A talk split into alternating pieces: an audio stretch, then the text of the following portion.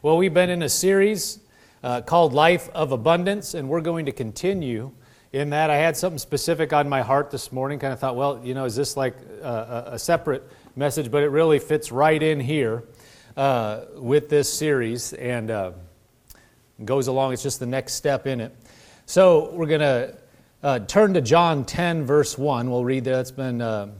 Actually, John 10 10 there's text, but we're going to start in verse 1, read a, read a little bit of context, and then go from, from there.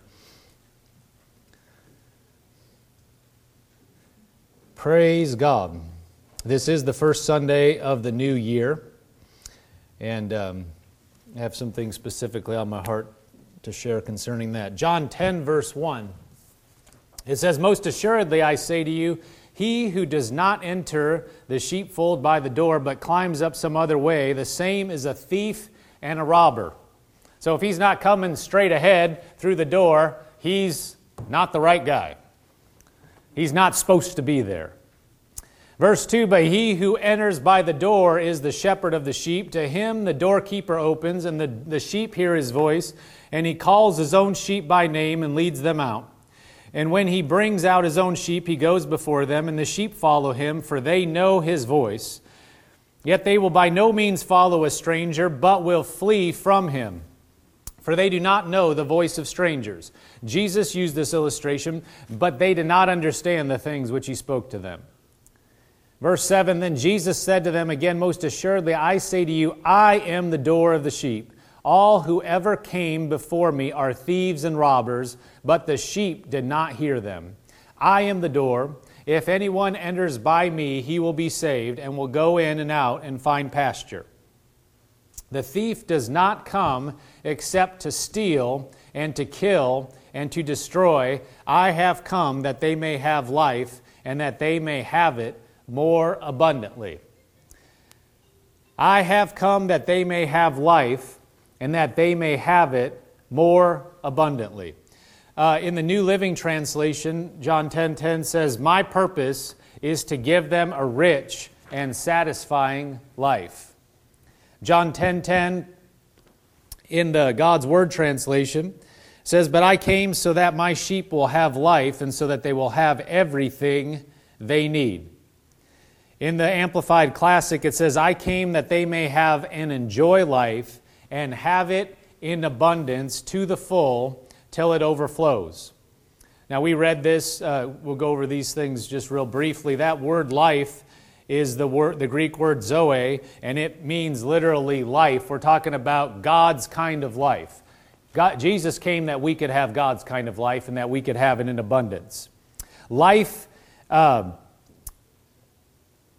that, that word life is zoe, but then the, the, uh, when it's abundance, when it's saying abundance, that means superabundant in quantity or superior in quality, by implication, excessive. Uh, exceedingly above, abundantly above, more abundantly, uh, exceedingly, very highly, beyond measure, more superfluous. That's what that word abundant means. So when Jesus is saying, I came that they may have abundant life, he's saying I may, I've come that they may have exceeding life, more than enough life. But what I want to focus on this morning, if we go back to the God's Word translation,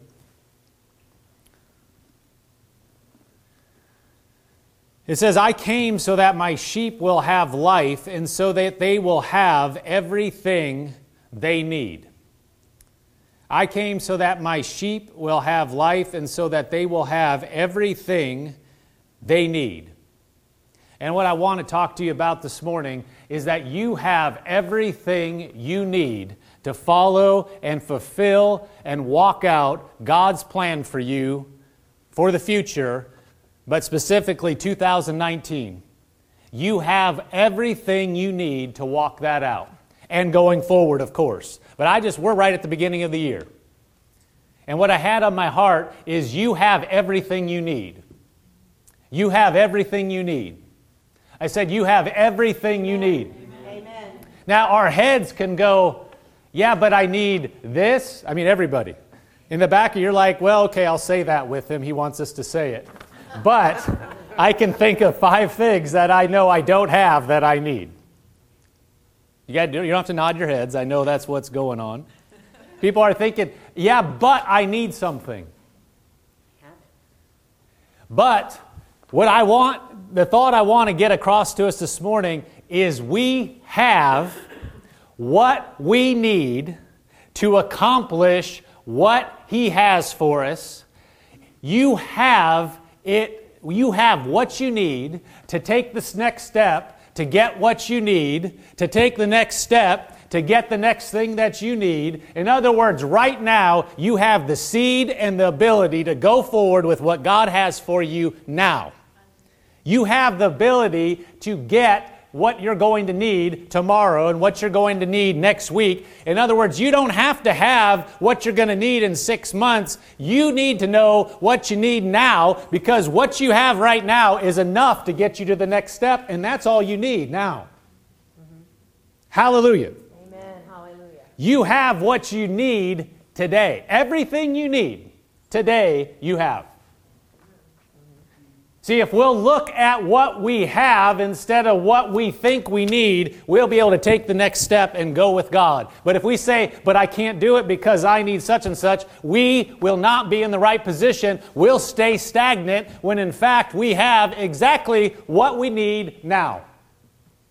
Glory to God. Philippians 4:19 says, My God shall supply all your need according to his riches in glory by Christ Jesus. My God shall supply all your need according to his riches in glory by Christ Jesus. He said he would supply everything you need. He didn't say he'd supply everything you want. Now, He gives you the de- desires of your heart. Don't get me wrong. As we walk with Him, we'll get what uh, He'll put desires in our heart and we'll walk those things out. But sometimes what we think we need or think we want is not actually what we need now. And we can get confused and we can get despondent or we can get stuck as if God is holding out and doesn't he realize I need such and such if I'm going to do if I'm going to do this?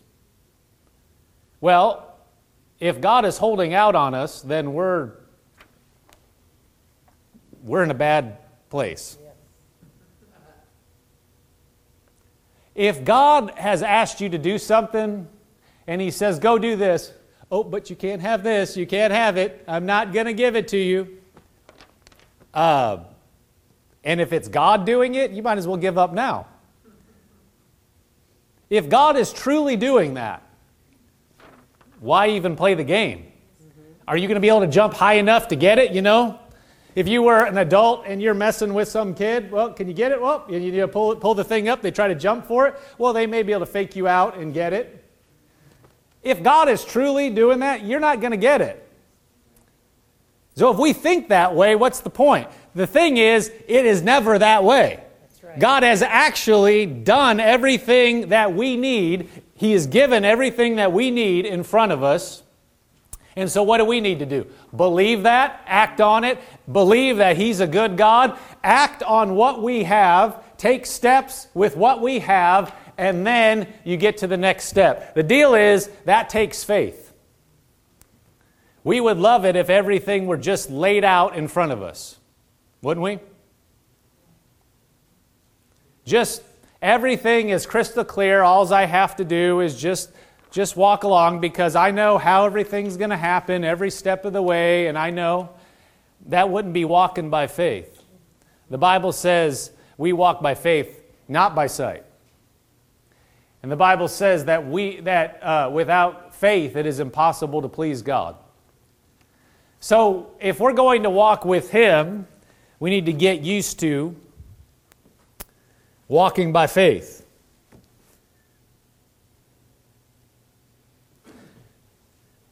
Praise God. Amen. Philippians 4, verse 11, just skipping back a few verses. says, Not that I speak in regard to need, for I have learned in whatever state I am to be content. I know how to be abased. I know how to abound. Everywhere in all things I have learned both to be full and to be hungry, both to abound and to suffer need. I can do all things through Christ who strengthens me. So, Paul is saying here, I might have needed some things in the natural, but he had everything he absolutely needed. He might have been without certain things that he would have liked to have, like a warm bed at some time, you know, a boat when he was swimming in the, the deep and he'd rather actually be in a boat. But he made it through. Over and over, he made it through. The Apostle Paul would just keep chugging on and he would make it to the next step over and over. But he said, I was content. Verse 11 says, Not that I speak in regard to need. He was talking about an offering and talking about these people uh, giving. But he said, For I have learned in whatever state I am to be content. Well, if we're content with where we are, then we can expect that the next step is going to happen. But if we're always thinking, I, I need something else, I need something else, then that's going to be, well, we're not going to be at peace. We're not going to be calm. We're always thinking, I don't have what I need, I can't be happy. Or I don't have what I need, I can't, I can't accomplish what I need to. Well, Paul's saying here, I've learned in whatever state I am to be content. I know how to be abased. I know how to be how to abound. That means when it, it, looks like there's not, like I don't have anything, I know how to walk there. When it looks like I have everything, I know how to walk in there. He said, whatever state I am, uh, I have learned to be content. He said, everywhere and in all things, I have learned both to be full and to be hungry, both to abound and to suffer need. I can do all things through Christ who strengthens me. I can do all things through Christ who strengthens me. Right there. Through Him, I can do whatever I need to do. If we have the Lord Jesus Christ, then we have what we need. If God were here in the flesh, through, if Jesus were here, do you think He would be worried that He didn't have something in front of Him? When, when it looked like they didn't have food, what did He do? It was multiplied. Just a little bit. Did they have what they needed? Yeah. Did it look like they have what they needed? No. But he always had everything. He, in every situation, he was calm. In every situation, uh, he was able to walk through. Jesus didn't lose his cool. Jesus didn't get in a frenzy. Jesus was able to deal with every situation. I want you to turn over to, uh, let's go over to Luke 9. We're going to look at a few different, um, couple different portions of Scripture, examples.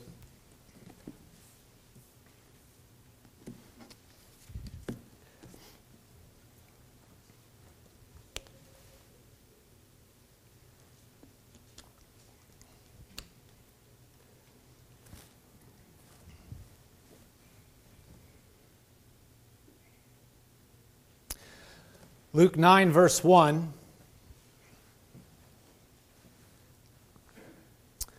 says, Then he called his twelve disciples together and gave them power and authority over all demons and to cure diseases.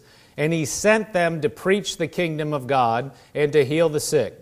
And he said to them, Take nothing for the journey, neither staffs, nor bag, nor bread, nor money and do not have two tunics apiece. So he's telling them, go out. And he said, don't take anything for the journey. Neither staffs, nor bag, nor bread, nor money, and do not have two, uh, two tunics apiece. He's telling them, go out and don't worry about all this stuff. Verse 4 Whatever house you enter, stay there, and from there depart, and whoever will not receive you, when you go out of that city, shake off the very dust from your feet as a testimony against them. So they departed and went through the towns, preaching the gospel and healing everywhere. So they went and did what they were told to do. Now we skip down to verse, uh, or chapter 10, verse 1. Chapter 10, verse 1. Luke chapter 10, verse 1 says, After these things the Lord appointed 70 others also, and sent them two by two before his face into every city and place where he himself was about to go. So he's sending out people ahead of him, disciples, to, uh, to get the people ready for him to come. Verse 2 Then he said to them, The harvest, is, er, the harvest truly is great but the laborers are few. Therefore, pray the Lord of the harvest to send out laborers into his harvest. Go your way. Behold, I send you out as lambs among wolves. Carry neither money bag, knapsack, nor sandals, and greet no one along the road. So he told him the same thing, essentially. Don't take anything with you. But whatever house you enter, say peace to this house, and if a son of peace is there, your peace will rest on, and if not, it will return to you. And remain in the same house, eating and drinking such thing as they give you, for the labor is worthy of his wages. Do not go from house to house, whatever city you enter, and they receive you, eat such things as are set before you, and heal the sick there, and say to them, The kingdom of God has come near to you. So these went out, and the ones before went out. And Jesus told them, don't take, basically, don't take anything for the journey. So they're going to need, they will have to trust God. And they could think, well, how is that going to work? We, we don't have what we need. And they could have come back all sorry and, and basically, or they could have just not gone out and refused, but evidently that's not what they do did. When the 70 returned, if you skip down to verse 17, Luke 10, verse 17, it says, Then the 70 returned with joy, saying, Lord, even the demons are subject to us in your name. Notice they returned with joy. They returned with joy, saying, Lord, even the demons are subject to us in your name. So, did they have what they needed? Did they get the job done that Jesus had sent them to do? Now, they could have thought, we don't have what we need, we're going to sit right here. But they went out and they returned with joy because they had seen what God, Jesus, sent them out to do. They had what they needed. They had the Spirit of God with them. They had the authority that Jesus bestowed on me. We have that authority today. Through the Lord Jesus Christ, we have the Holy Spirit dwelling in us if we're born again, if we've called on the name of Jesus, if we're saved. And we have authority to go forth just like they did, but they went forth and were able to accomplish what Jesus sent them to do. If God, if Jesus, when I say God, Jesus is God, if He, if Jesus sent them to do a task, and he told them and gave them specific instructions look, you don't need to bring such and such. He knew what he was talking about, and they had everything they needed to accomplish what he sent them to do. Does Jesus know what he's doing? Amen. So if he sent them to do it, they had what they needed. What they needed to do is follow the instructions. They needed to listen, follow the instructions, carry it through.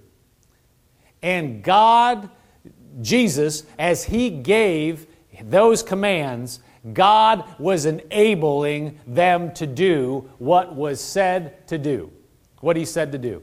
If He said it and told them to do something, by the fact that He told them to do it, that is power and enablement to do it.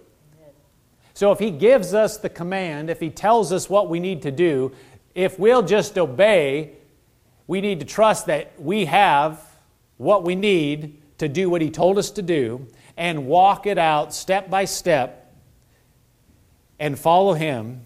And then, like the disciples, we return with joy and say, Yep, it was just like you said. It was just like what you said. It was done. But so many times we're looking at something else. We think we need something else. Could, it, could the disciples, and I mean, maybe somebody, may, it doesn't record, we don't know. The Bible doesn't record whether anybody grumbled or complained or said anything. But could they have said, Are you crazy? I'm not going to take any money. I mean, imagine if you're going to go somewhere and you know you're going to walk. You probably wouldn't walk too far today, but somebody said, "Yeah, you know, you're going to go to the next state, and I don't want you to bring any money. I don't want you to bring a change of clothes. Just go." You could, the thought could cross your mind. What? Why not? Why, why shouldn't I? Why wouldn't we just bring an extra change of clothes and why not bring some money? And what's going on? I need those things. Could they think that? Could they have said it? Could some refuse to go? Yep. But when you look at what's actually going on there, if Jesus said, go do this, and here's what you need, is he right or is he not? He's right. And did he did they have actually what they needed? Yes, they did. They had everything that they needed, and so many times in life, as we walk with God, that's the case. We have what we need to take the next step. If God's put something on your heart to do, you have enough to get started. Pastor Hagin said that. I remember him saying this in a class that we were taking. I don't even remember what class it was, but it stuck with me. He said, Whatever God called you to do, you're going to have enough to get started. And then you're going to have to walk by faith to get to the next step and the next step. If you're thinking, I need this way out here to do what God's called me to do, and you're here, you're, look, you, you, you're going to have what you need to get going. And there's going to be step, and there's going to be another step, and there's going to be another step. But you have, if God is calling you to do something, next. So sometimes we get confused because we're thinking, you know, God may have called you to do something down the road, but if we get in our head and think, now, how am I going to work this out? See, this is the difference between following God and just walking things out naturally the way the world does. We're at the beginning of the year. So we know, we know, all over the world, people have made New Year's resolutions, people have made plans. There are certain websites that are getting more hits this time of the year and talking about making to-do lists and getting organized and the gyms are, you know, busy. This is their time where they get everybody on the plans and that's why they make you pay, you know, up front in certain things so they get you because I'm not against gyms. I'm just saying they, they you know if you if you're in business, you know how people are thinking. They're they're ready to hit it now. That doesn't mean they're going to be ready to hit it three months from now. But if you, they've already paid for it, well, sorry. Subscriptions you know, online for different things. Hey, they know. And again, I'm not knocking anybody. I'm just saying this is the way people are. Everywhere, people are logging into stuff looking for ways to get more done. This is the year I'm getting organized. This is the year I'm decluttering my basement. I'm organizing my kitchen. All that stuff in the garage, I'm going to get out. It Might be cold now, but I'm going to figure out when it gets warm how I'm going to do it. Right? I'm going to go do such and such, and I'm going to start such and such, and so I'm going to get the plan figured out step by step how to do it. And then I'm going to execute. Now, God's not against plans, He's not against taking steps. God gave us a brain. But the difference between what we do as Christians with the Lord, under the lordship of Jesus Christ and what we're doing this year as Christians and looking forward and planning things out when we think about things, the difference between Christians and, and just walking like the world is how, what's determining your plans, who is determining your plans, and how are, you're going to walk it out. If God's given you the plan and He's truly directing it, you may not have every blank filled in and you may not have every answer. If you are just looking in the natural, you're going to think, I have to do such and such, X, Y, and Z. And if you don't see how to fill that in, you may stop and go, Well, this plan won't work.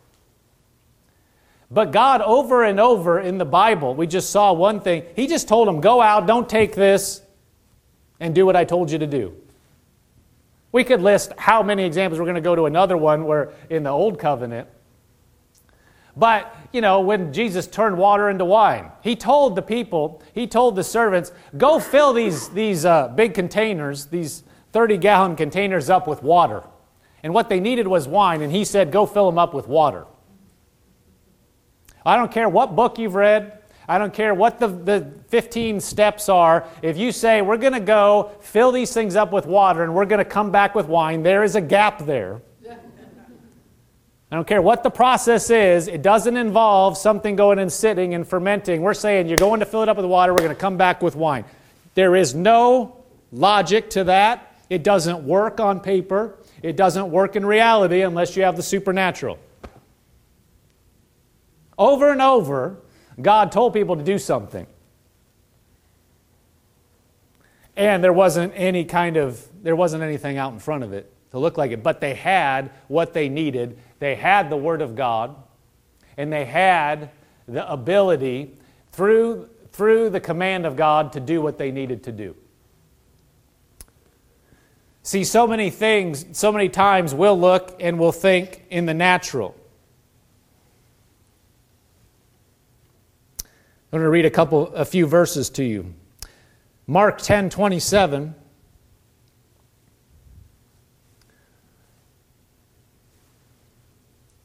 Mark 10 27 said, Jesus looked at them and said, With men it is impossible, but not with God, for with God all things are possible. With God all things are possible. Amen. With God all things are possible. We're talking about that we have what we need. Going into this year, God, if we're following Him, all things are possible. All things are possible. Luke 18 27. It says, But he said, The things which are impossible with men are, are possible with God. Things that men say are impossible, that's subject to change. Because what's impossible today could be possible tomorrow, even with men. So, impossible, when we say impossible, and from a, a natural point of view, well, that's impossible, we got to qualify it as Christians. What is God saying about the situation? Is that in our experience, our knowledge? Or God is able to do what men are not able to do. In the New Living Translation, Luke 18 27, that same verse says, He replied, What is impossible for people is possible for God. What is impossible for people is possible with God. Mark 9:23. So for us, you say, well, that's, that's possible with God, but what about me? Here it says, if you can believe, all things are possible to him who believes. So, God, all things are possible. Things that are impossible with man are possible with God. Well, how does that translate into what we're doing? If He is saying something, either He said it in His Word, or He's directing us and guiding us, how does his possibility become our possibility? By believing what he said.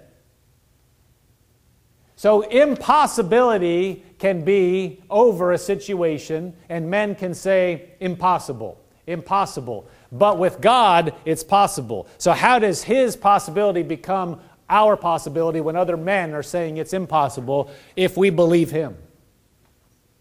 If we believe him, then all things are possible to everybody? No, to the person that believes.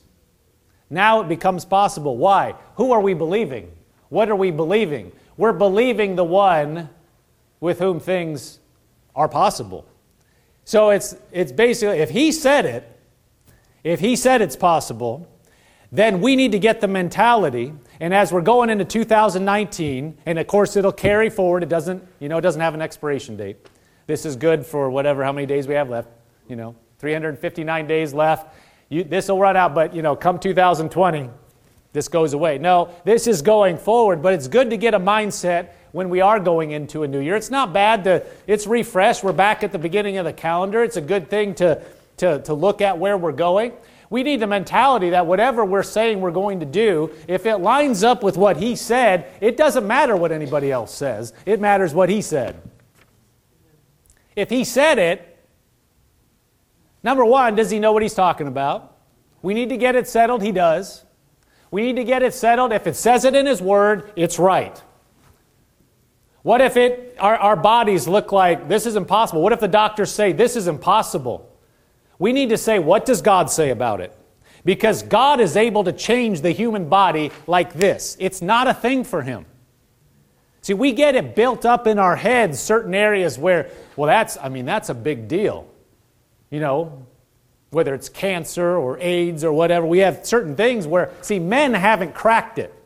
So then to us, we can have this block in our mind and say, that's tough. Now, if it's something that has already been dealt with, well, yeah, we can, we can deal with that. But you realize a hundred years ago, people could die from the things that today medical science can deal with. But in reality, it was lethal before. Well, right now, there are things that are lethal because men don't know how to deal with them. But God knows how to deal with it all now. So we need to get in our heads if He told us and said it in His Word that something is possible, we need to believe it. Right there. When we're talking about having everything we need, every situation, even with that, like let's say it was a terminal illness, we have what we need. What do we need? We have the ability to look at the Word. What does looking at the Word do? It gets you faith. Then you can act on that faith, and then you can believe God, and the thing can be taken care of. We have what we need, which is the will and the choice to look at the answer and to get the answer into us. So if we'll just take the steps, we can get out. Everything's like that. It could be a financial hurdle, and we could say, I need money. But what we have is the ability to look at the Word and look to the source and we have something in our hand that we could sow if God leads us. And so we have the ability to start going down the track that the money will come. But we don't need the money. What we do, we have what we need now to start taking steps so that we can walk through on the other side. Every situation is like that. Praise God. All things are possible not to everybody, but to him who believes, to him who walks with the Almighty. Now we're going to look at a situation in the Old Testament, uh, familiar, but we're going to go through some of the account. Let's turn over to 1 Samuel, 1 Samuel 17. 1 Samuel 17. We're going to put it up in the New Living Translation. I really like the New Living Translation, especially when you're reading like accounts or stories in the Old Covenant. It's not great for everything. You can't build doctrine on everything because it's not. You know, it's not a. Uh, it's a translation, but there's certain things that are you got to watch it. There's there's a doctrine that creeps in there, but especially when there's accounts and stories, it reads so easy, and it, it, it's it's easy. You know, if you're doing your Bible reading. Uh, especially in the Old Testament, it is, is a good. Psalms and Proverbs are great in a lot of areas. Again, if there's ever something where you, um, you kind of question it, look, look, at, look at a translation that's more literal. And if they disagree, uh, take the more literal one. But 1 Samuel 17, verse 4, this is the account of, of David and Goliath. And I want you to notice something in relation to what we're talking about here. It says, Then Goliath, a Philistine champion from Gath, came out of the Philistine ranks to face the forces of Israel. He was over nine feet tall. He wore a bronze helmet, and his bronze coat of mail weighed 125 pounds. That's ridiculous. Think about that. It's a big dude. He also wore bronze armor, leg armor, and he carried a bronze javelin on his shoulder. The shaft of his spear was as heavy and thick as a weaver's beam, tipped with an iron spearhead that weighed 15 pounds. His armor bearer walked ahead of him carrying a shield. Goliath stood and shouted a taunt across to the Israelites Why are you all coming out to fight? He called. I am the Philistine champion, but you are only the servants of Saul. Choose one man to come down here and fight me. If he kills me, then we will be your slaves. But if I kill him, you will be our slaves. I defy the armies of Israel today. Send me a man who will fight me. When Saul and the Israelites heard this, they were terrified and deeply shaken. Verse 12 Now David was the son of a man named Jesse, a Ephrathite from Bethlehem in the land of Judah. Jesse was an old man at the time, and he had eight sons.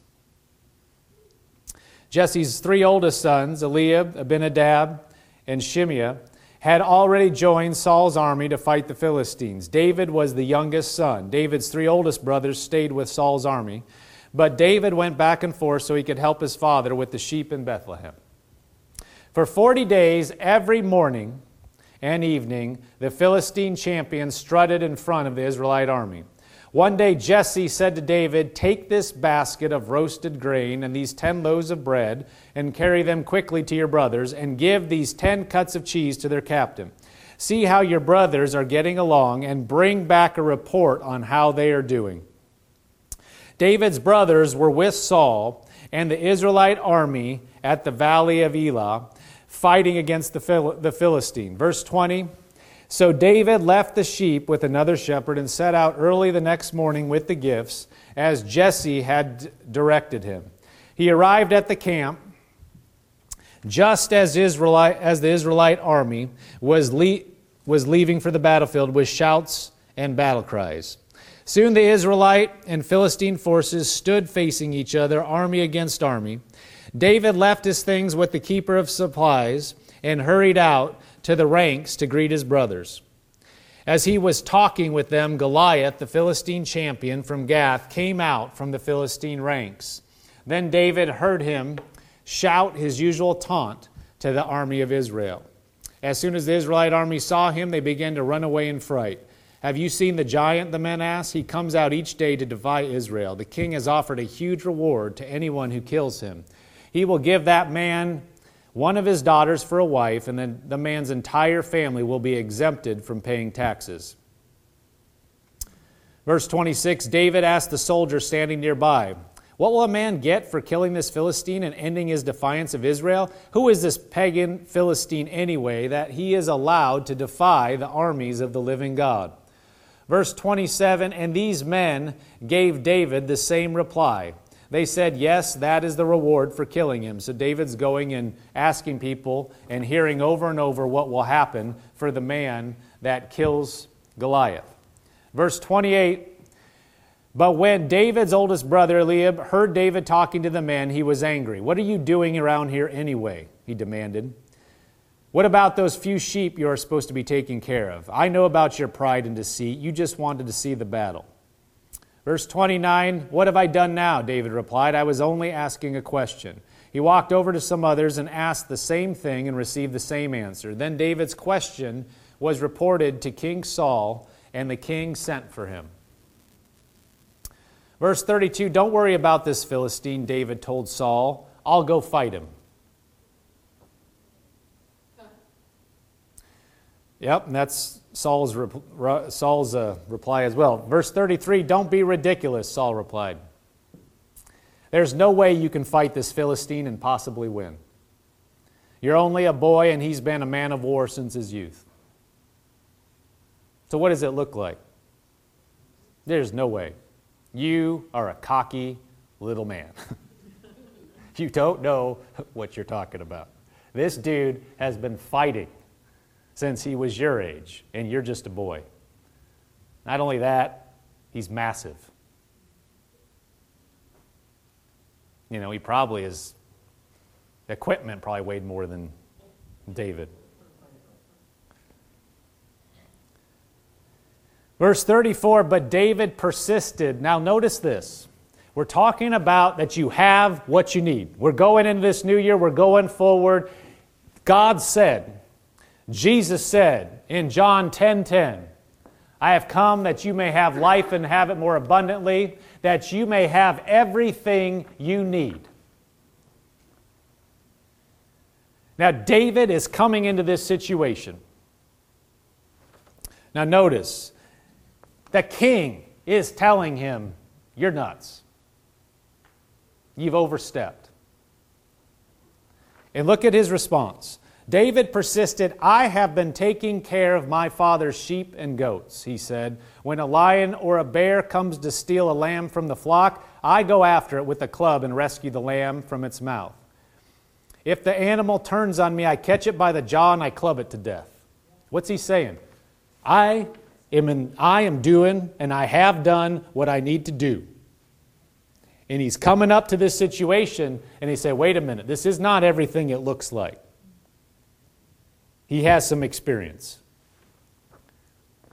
He said, I have done this to both lions and bears, and I will do it to this pagan Philistine too, for he has defied the armies of the living God. The Lord who rescued me from the claws of the lion and the bear will rescue me from this Philistine. He is saying, I'm already in the place I need to be. You think I'm crazy. But I've, I've had experience. And the same way God has brought me through these things, even though this looks huge, I have what I need to go through this. Saul finally consented. So he convinced the king, who just a little bit earlier was saying, That's ridiculous. Saul finally consented. All right, go ahead. He said, And may the Lord be with you. Now, notice this. So first he says, You're nuts. You can't do it. David said, No, I've, had, I've, I've done a few things. I'm ready to go. And then the, the king says, All right, you can go. Now, now he tries to help him, quote unquote. Verse 38 Then Saul gave David his own armor. He's like, Well, fine. If you're going to go, you need this a bronze helmet and a coat of mail. David put it on, strapped the sword over it, and took a step or two to see what it was like, for he had never worn such things before. And David said, I can't go in these. He protested to Saul, I'm not used to them. So David took them off again he picked up five smooth stones from a stream and put them into his shepherd's bag. Then, armed only with his shepherd's staff and sling, he started across the valley to fight the Philistine. So Saul says, Well, fine. You're going to go fight the giant. Notice, nobody wanted to fight the giant. He is too big and bad. And they fled. Warriors are running away. They won't go fight him. Now, a side note all of them have armor. And when David comes in, Saul's response is, What? you want to do what? Boy, go home. I know you came to deliver some, some uh, goods, but that's crazy. That's crazy talk. You can't do that. And so David said, No, no, no. I've, I've killed the lion and the bear. So then Saul says, All right, fine, you can go. But you need armor. Now, this, he's going to fight this giant. Like I said, all these other guys have armor too. The armor is not the problem. I'm sure Goliath can crush you through the armor. Mm-hmm. Armor is just going to slow him down a bit while you get pummeled into the ground, or you get, you know, your head chopped off, or you get cut in two by that huge sword that he has. The armor is not the deal. But Saul's telling him, well, if you're going to go, you need this armor. You need my armor. And David tries it on, takes a few steps, because he had never worn anything like it, and takes it off and said, I can't do this. Why? I've never worn this. This, I have not used it. This won't work for me. How I got to this point is not with this. And how I'm going to take that guy out is not with this. I'm going to take him out with what I do know. And he went and got himself five stones. And his sling, he has a sling. He's got a slingshot and he knows how to use that. Evidently, he's accurate. And so he takes what he knew. And then it says Then, armed only with his shepherd's staff and sling, he started across the valley to fight the Philistine.